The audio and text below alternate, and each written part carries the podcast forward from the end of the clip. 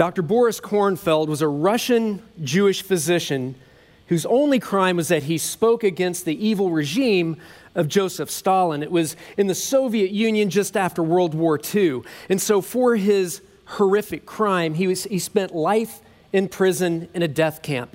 It's called a gulag. His job as a physician in the death camp was to keep the slave labor alive. And when they, were, when they died, usually because they were either executed, starved to death, or tortured to death, he had to doctor their records to make it look like they died of a, of, of a natural death. Well, one day a prisoner came to him and shared the gospel of Jesus Christ, the good news of Jesus Christ. And finding Jesus, meeting Jesus from the vantage point of a death camp, not only changed his eternal trajectory, it, it changed the way he viewed the suffering he was going through. He would find after getting beaten mercilessly by prison guards that he'd go back to his, his cell room and he'd throw himself on the floor, all bloodied, and say, Father, please forgive them, for they know not what they do. One day, the guards brought them prisoner number 26232. Prisoner number 26232 was a Soviet war hero, a, a, a war hero from World War II. And he also was going to spend the rest of his life in prison for one reason he spoke against Joseph Stalin. Well, they, they brought the prisoner to him, and Dr. Kornfeld did what he always did. He prayed over the prisoner, shared Jesus Christ with him, and then he realized the man had stomach cancer. He did immediate surgery. When prisoner number 26232 came to, he heard screams down the hallway. The guards were brutally murdering Dr. Boris Kornfeld. Prisoner number 26232 would be the last person Boris would lead to Jesus.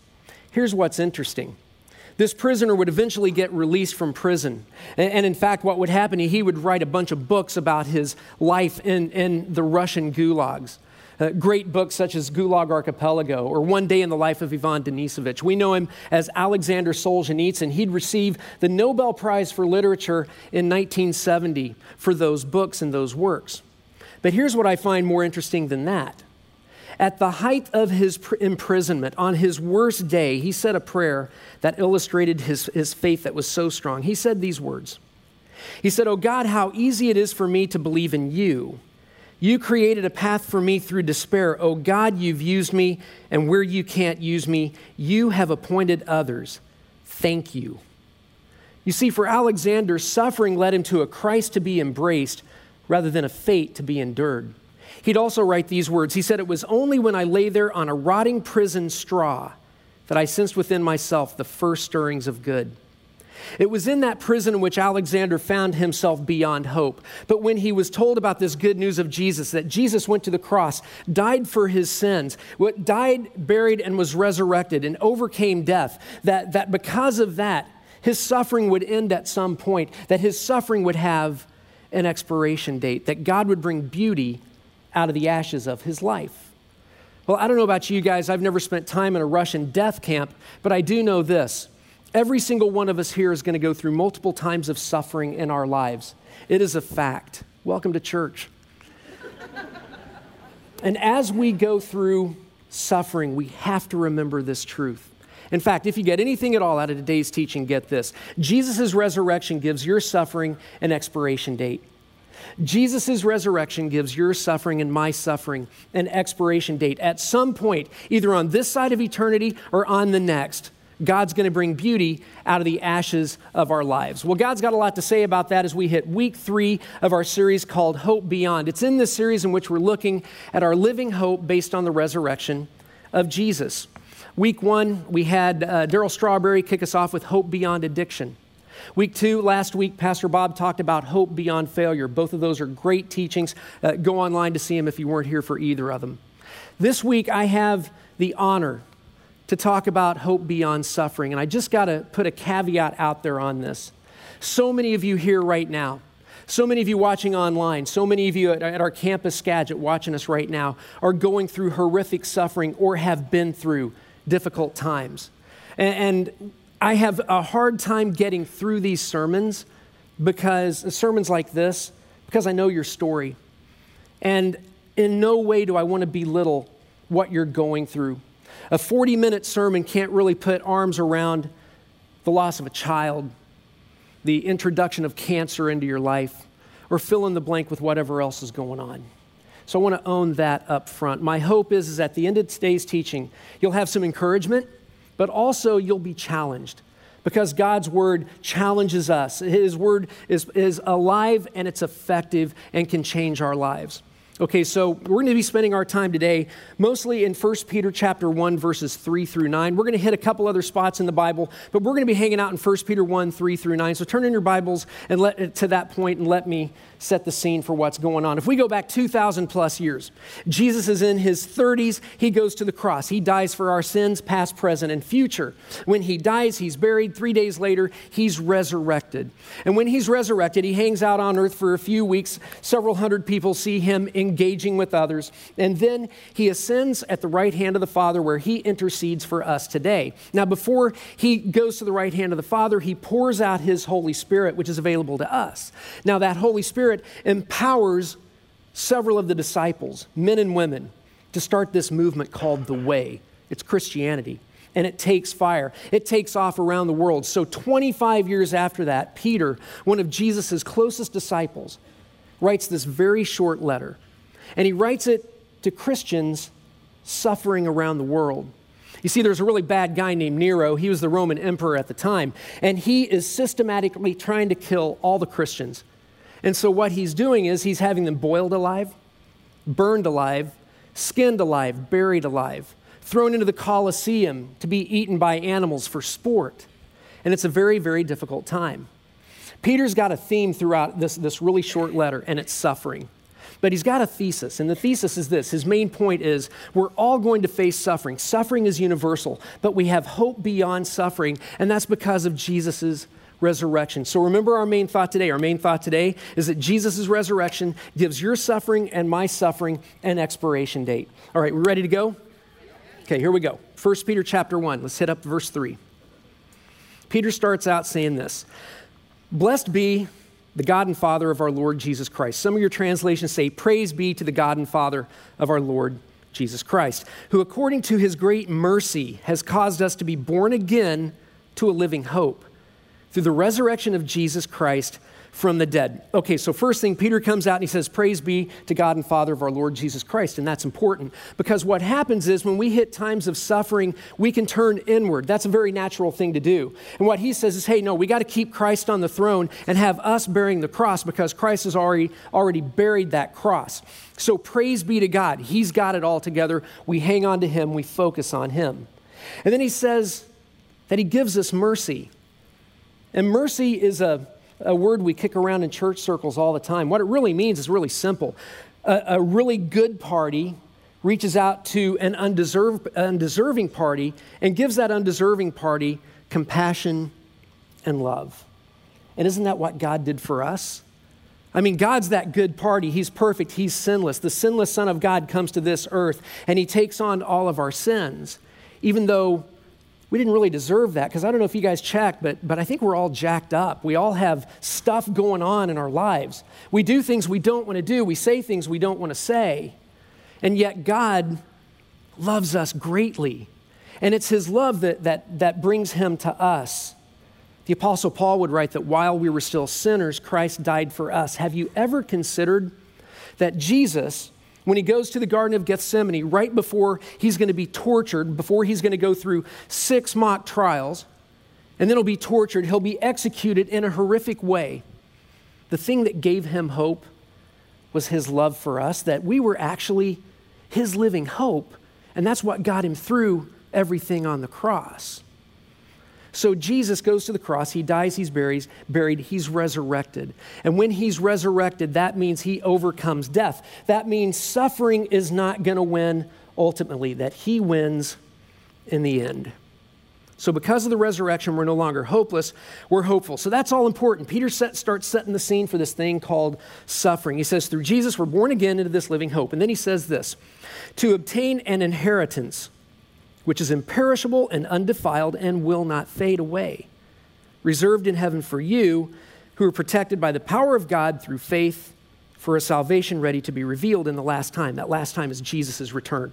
So here's what Peter's saying to us Through Jesus, we have this inheritance, and that inheritance is our salvation. And it's got three characteristics to it. First of all, it's imperishable. That means that death can't touch it. It's undefiled. That means that evil can't stain it. And then it won't fade away. That means that time can't erode it. So here's how it works we receive Jesus as our Savior and Lord. God reaches out to us over and over and over. He keeps clobbering us in the head, saying, Come on, come to me. I love you. I want, I want to be part of your life. And then at some point, we get the wake up call and we say, Okay, Jesus, I want you to be my Savior and Lord. I want to follow you. And when we do that, as Pastor Bob taught last week, something miraculous happens.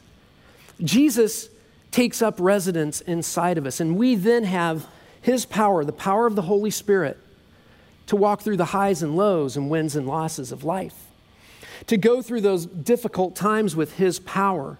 And we're protected during that time. Okay, so that's important now as Peter jumps right into this theme of suffering. Let's look at this. Let's look at verse 6. He says, In this, this salvation, this inheritance, you greatly rejoice, even though now for a little while, if necessary, you've been distressed by various trials. So he tells us that we're going to go through trial after trial in our lives. But there's a limit to the trials that we're going to go, th- go through, there's a time limit. Some of it, it's gonna, sometimes it's going to be here on this life that that suffering will stop. Guaranteed, if we suffer all the way to the point that we choke on our chicken bone and show up in front of Jesus, it's going to stop at that time. But it's guaranteed to stop. And with Jesus in our hearts, that means that God walks with us through that. In fact, the presence of trials does not negate the presence of God. The presence of trials, the trials that we're going through, does not mean that God's not there with us. In fact, what we're going to find out today is that He longs to walk with us through those difficult times of suffering. So we're protected during those times. One of my, my favorite Psalms is Psalm 23, and probably the most famous verse in the Bible least it's in the top three, is Psalm 23, verse 4. Even though I walk through the valley of the shadow of death, I will fear no evil, for you are with me. Your rod and your staff, they comfort me. Jesus said, I'll never leave you nor forsake you. Trials are going to happen, and we've got to expect those trials because suffering is universal. So I look at all this, and it goes right to that age old question if God is so good, how can He allow suffering? I mean, think about it. If he's so powerful, why doesn't he stop it? And if he's so loving, why would he let his kids go through so much junk? I've wrestled with it for years. I have. And the issue is this, and this is what we're going to look at today. The issue is this we serve an incredible, mighty, powerful God, a loving God who's infinite. We cannot understand him completely. No religion no religion can explain how, how bad things happen to good people. But here's the thing about God because He's so unlimited and big, and, and we try to, try to figure Him out with our limited minds, He's not under any obligation to act the way we think He should, especially when we're stuck in the mire, in the muck, when we're stuck in the weeds, when we're in the battle, and we're facing all the stuff in front of us. We don't have the vantage point that He does. But here's the thing one of the things I've realized over the years when I've walked, through, walked with countless people through times of suffering, when I've walked in my life through times of suffering, the worst thing we can do when it comes to suffering is give stupid, pat answers. And there are some stupid ones out there. A child dies, and we foolishly say, Oh, you know what? Heaven just needed another angel. Heaven doesn't need another angel. That's a stupid answer. It really is. We don't become angels when we die, but that's for another sermon another time. Or we do the infamous, well, you know, if you couldn't handle it, God wouldn't give it to you. what we're going to find out today is that because we can't handle it, there's no way we can handle it. We have to go to God to help us go through it. So I want to be very careful as we walk down this path. And I want us to understand this that Christianity, Christianity does not provide the reason for all suffering, but it does give the, the believer the resources to deal with all suffering. And that resource is Jesus. Okay, so what we got to do, let's start, let's go back to the creation account and let's look at how suffering began. So God creates the heavens and earth. And when He creates the heavens and earth, He says, This is good. And then He creates mankind, He creates man and woman. And with that, He says, No, this is very good. And He takes a great risk when He creates us. And that risk is that he gives us free will. It's the free will to either choose God and say, God, I'm going to follow you. Jesus, I want you to be the leader of my life. I'm going to do my best to love you and to love others and, and, and change this world in an outward positive focus. Or we can say, Jam it, Jesus. Jam it, God, I want nothing to do with you. We can use that free will to be not only disobedient, but we can do some outright evil. And it's a risk because He's not going to force His love on us. True love is not forced love. True love is not forced love. You can't force someone to love you. So God creates Adam, Adam and Eve, and He puts them in an amazing environment. they have got face to face time with God. Uh, Adam's got rock hard abs, and Eve has beautiful hair, and, and neither of them have morning mouth. They look good. And then God gives them a parameter. He says, Don't eat from that tree. It's the tree of the knowledge of good and evil. Don't do it. You can do anything else you want, have, your, your, have, have fun, whatever you want to do. Don't do that. And then the tempter shows up. And Satan tempts them in a way that I don't think we're ever going to be able to understand. And he says something to the effect of, Come on, guys, did God really say that? Actually, God doesn't want you to eat from that because when you do, you're going to be just like him. Come on, eat of it. And they do. When that one bit of disobedience happens, that using their free will, all hell breaks loose on earth. God gets upset and he says these words. Look at Genesis 3, verses 16 and 17 and verse 19. He's talking to Eve, and he says basically, because of your choice to be disobedient, Eve, I will sharpen the pain of your pregnancy, and in pain you will give birth. Ladies, happy Mother's Day. And to the man, Adam, he said, The ground is cursed because of you. All your life you will struggle to scratch a living from it. By the sweat of your brow you will eat your food until you return to the ground, since from it you were taken, for dust you are, and to dust you will return. Life will have pain and labor. It's going to be difficult. At that time, cancer, sin, disease, famine, war, ugliness, uh, hurricanes, tsunamis, natural disasters, everything enters the world at that time. And God didn't do that. It was instigated by sta- Satan and it's acted upon by man. And think about God when all that's going on. He creates us with this free will. And think about this going back to the creation account. He says, Let us make man in our own image. Who's he talking to? He's not talking to angels, he's talking to Jesus and the Holy Spirit. God the Father, God the Son, God the Holy Spirit. Back in December, we went through the first 18 verses of the book of John. And verse 1 was In the beginning was the Word, the Word was with God, and the Word was God. In the beginning, it's talking about Jesus. That Nothing was created without him. Everything was created by him, for him, and through him. So Jesus is there in creation. And man and woman screw up. And God knows because He gave us the ability to have this free will to love or to hate or to disobey. He knows He's going to have to crush Jesus from the start. But He's got the plan. Jesus is going to have to go to the cross to pay the price because He's a God of justice.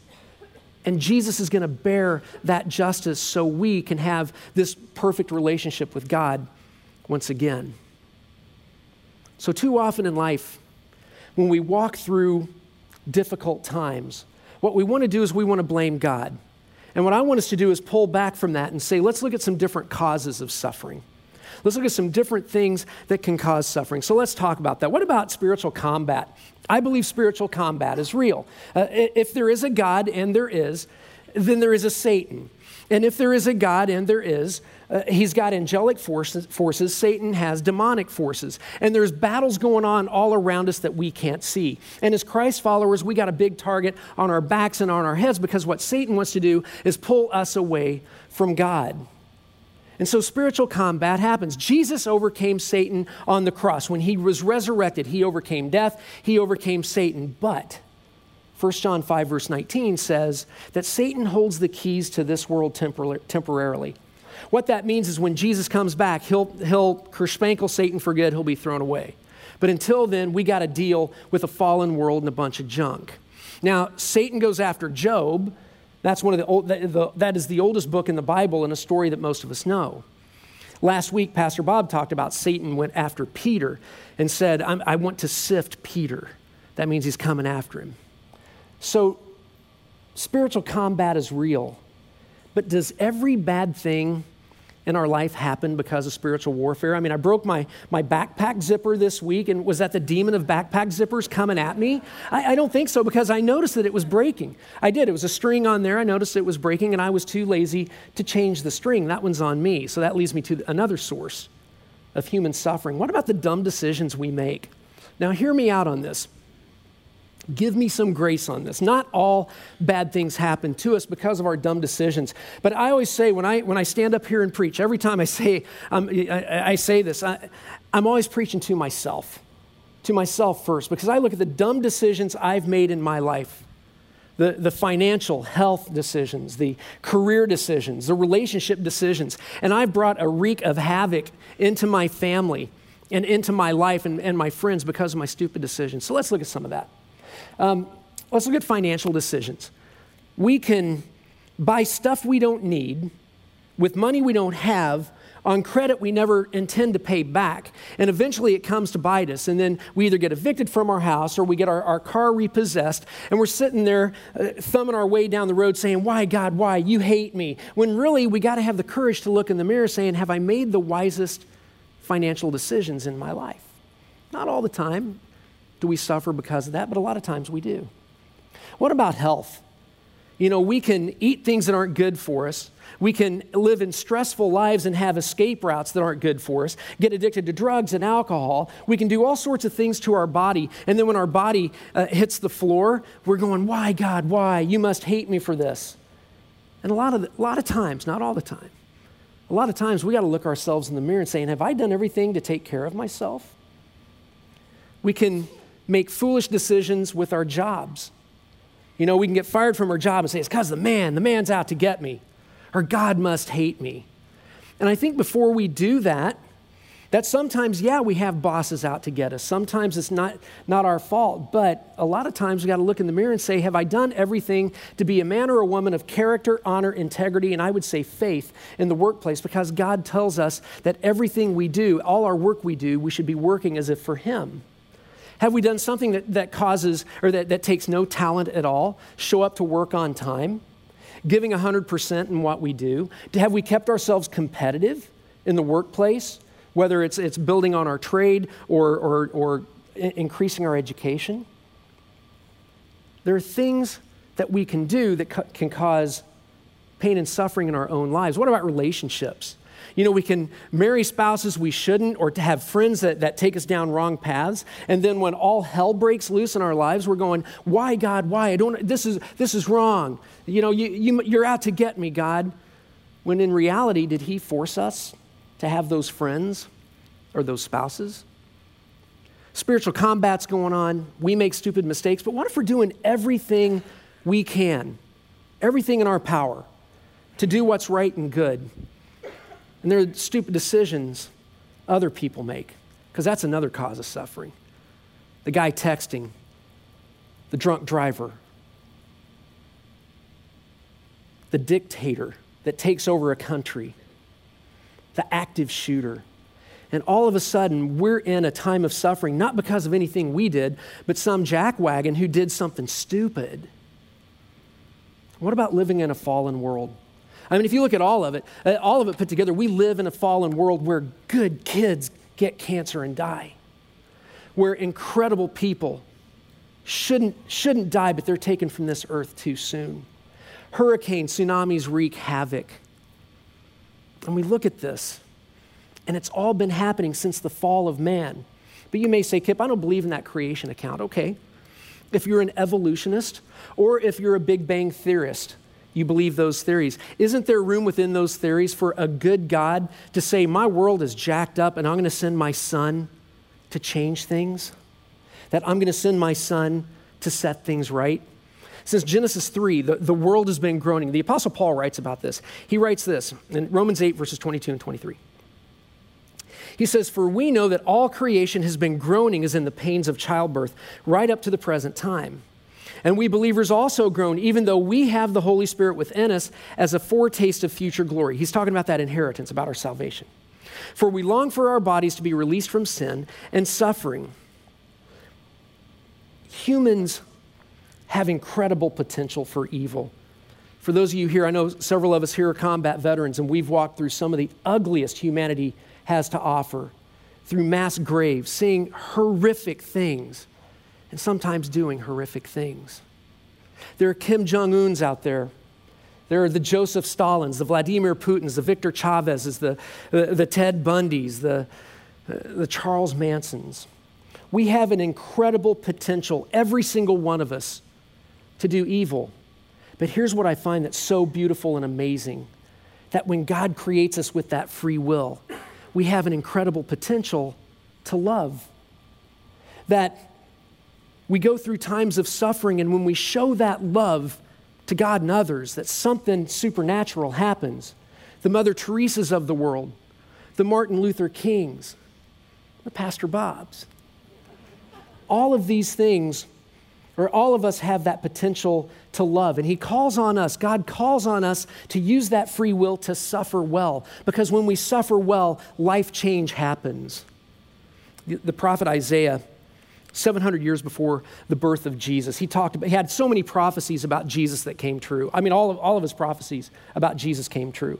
And he said that when we suffer, God suffers too. And think about that. If you go to the most popular verse in the Bible, John 3 16, for God so loved the world that he gave us his one and only son jesus that whoever would perish or whoever would believe in him would not perish but have eternal life think about that for god so loved us he created us with free will that whoever would believe in his son Jesus would have eternal life, but there's a but to that.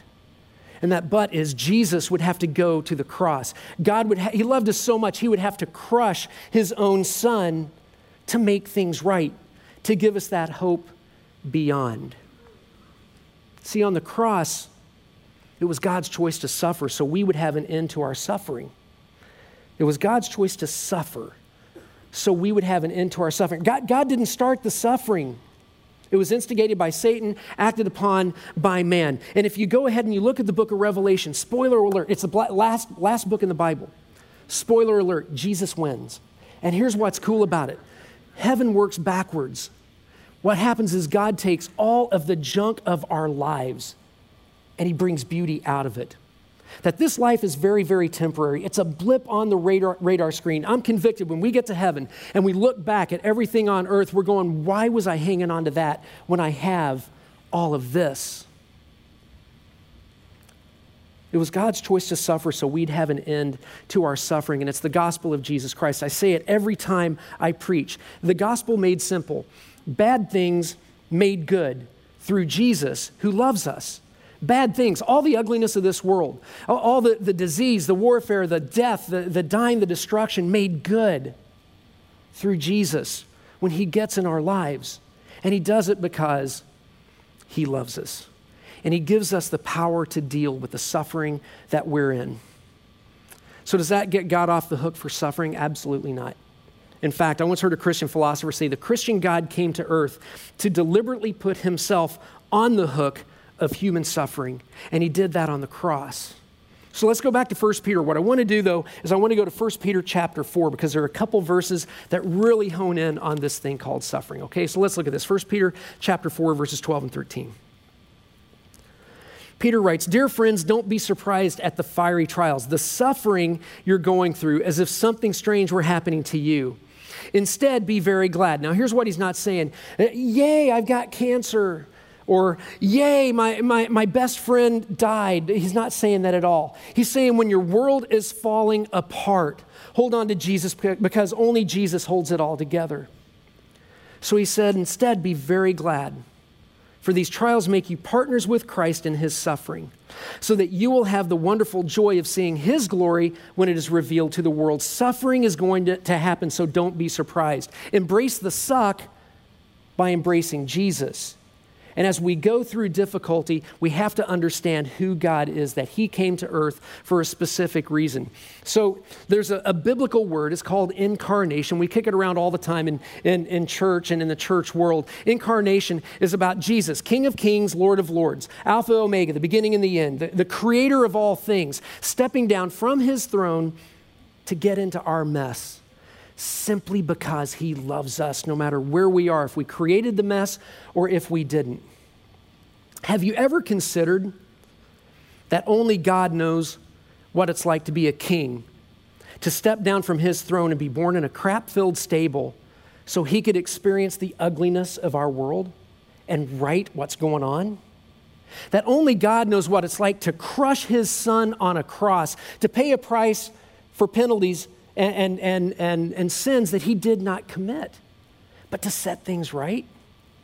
That only God knows what it's like to be a Jewish mom named Mary looking at her son on the cross being crushed and tortured and to feel that pain. That only God knows what it's like to suffer and to reach down to the hellish depths of mankind and create this earth that is at one point and, and, and at, at, at the same time so beautiful and people that are so amazing, yet at the same time so ugly and so evil? Only God knows that. And only God knows what's, uh, how to, uh, what suffering truly is. And He never asks us to suffer more than He suffered on the cross. He leads by example in that arena. So he tells us he's never going to leave us nor forsake us. He says he's going to walk through us. So back to Isaiah, 700 years before Jesus. God speaks to Isaiah and he's speaking to his people. He says these words Isaiah 43, verses 2 and 3. He says, When, not if, but when you pass through the waters, I will be with you. And when you pass through the rivers, they will not sweep over you. When you walk through the fire, you will not be burned, the flames will not set you ablaze. For I am the Lord your God, the Holy One of Israel, your Savior. You see, the presence of trials doesn't negate the presence of God. He's going to be there with us. He walks with us through that, but we have to suffer well. And we suffer well by saying, God, I don't get this. I don't understand this. I, am even angry at you about this, but I'm going to trust you and I'm just going to hold on to you. I need you to get me through this. Christianity, no religion can give us the reason for all suffering. Only Christianity has a God who steps down from his throne to meet us in our mess. It's unheard of. And Christianity is the only religion out there that can't that, that doesn't provide all the answers, but it does provide the resource. And that resource is Jesus with everyone, the countless people I've walked with through pain and suffering. The ones who have said, Jam it, Jesus, I want nothing to do with you, have ended up bitter and despair, never recovered. But the ones who said, All right, God, I don't get it, but we're going to do this together, and I'm going to walk and do my best to honor you, they have suffered well. Jesus gives us the resurrection to face this side of eternity with hope. Sometimes he, he reconciles it on this side, sometimes on the other. Right, let's keep on going. Let's go back now to 1 Peter chapter 1. Go back to that, first, that, that sixth verse because it, it builds on top of this. He says, In this, this salvation, this inheritance, you greatly rejoice, even though now for a little while, if necessary, you've been distressed by suffering by various trials. So there's that, that end date. We're going to have an end date to our suffering. So that the proof of your faith, being more precious than gold, which is perishable, even though tested by fire, may be found to result in praise and glory and honor at the revelation of Jesus Christ. The proof of your faith is that you say, God, I don't get it, but I'm going to trust you as you walk me through this. See, the, the, the fires of, of our suffering have some way of purifying our character and they make us stronger. And that's so hard to say looking at so many faces going through so much suffering. But it's so true. And with Jesus as our focus as we suffer, we're not broken as we go in the fires, we're refined. You see, in the ancient times, a goldsmith would take a chunk of gold and he'd heat the fires up around the, the, gold and heat it up more and more and more. And as the gold heated up, the impurities would be burned off, and the gold would actually get smaller. And the goldsmith knew that his work was complete when he could see his face in the gold, the reflection in the gold. Think about that for us when we suffer. We go through the fires. And when we suffer, it's natural. It's natural to want to get bigger, as in we focus on ourselves. But what God says is, no, look at me. Take your, your eyes off of yourself. Look at me. Become smaller. You smaller, me bigger. God saying, me bigger. And as we walk through that fire and as we suffer well, we reflect the divine goldsmith Jesus. We reflect his character. So, having said all of that, with all of that as background, we can take a stab at how can a good God allow suffering. If God is so good, why does he allow suffering? Well, for sure, one way is because it's the only way he can make us like Jesus. It's so true. We can only be like Jesus through suffering. There's no way our character can be developed without suffering, as brutal and difficult as that is to hear, and as difficult as it is to preach. Folks, hear my heart, please. Every man or woman of greatness God ever used had to go through multiple times of suffering. Every man or woman of greatness God ever used had to go through times of suffering. Your greatness as a man or woman of God can only emerge through suffering. I once heard a pastor say these words If you were never broken, how would you know that only Jesus could make you whole? If you never had to walk through fire, how would you know that only Jesus could, could make your character pure and strong? If you never had any pain, how would you know that Jesus and only Jesus is a true healer? If you never had to pray, how would you understand that Jesus is a deliverer? If you never went through suffering, how could you even have an inkling of understanding what Jesus went through on the cross? And if you never had any trouble in your life, how would you know that only Jesus can be your ultimate rescuer? Folks, every man or woman of greatness God ever used had to go through multiple times of suffering, and he calls on us to suffer well. He's defeated the suffering on the cross. And what he calls us to do when we get in those times of suffering is to fight and fight and fight some more. We get into the arena, and as we fight, we're kicking Satan between the legs. Last time I checked, he does not wear a cup.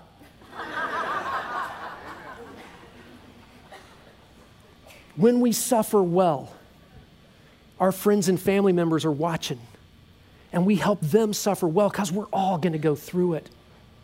When we suffer well, there's an echo into eternity. My favorite movie is Gladiator. What we do in this life echoes into eternity. The way we suffer echoes into eternity, good or bad, because we can lead people to Christ as Christ's followers as we suffer well, or when we biff it and we don't suffer well, we can lead them away.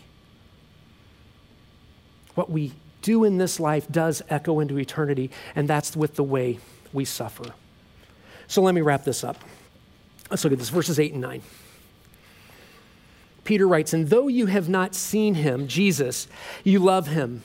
And though you do not see him now, but believe in him, you greatly rejoice with joy inexpressible and, and full of glory, obtaining as the outcome of your faith the salvation of your souls a salvation that's imperishable. Death can't touch it, undefiled. Evil can't stain it. It won't fade away. Time, time can't erode it.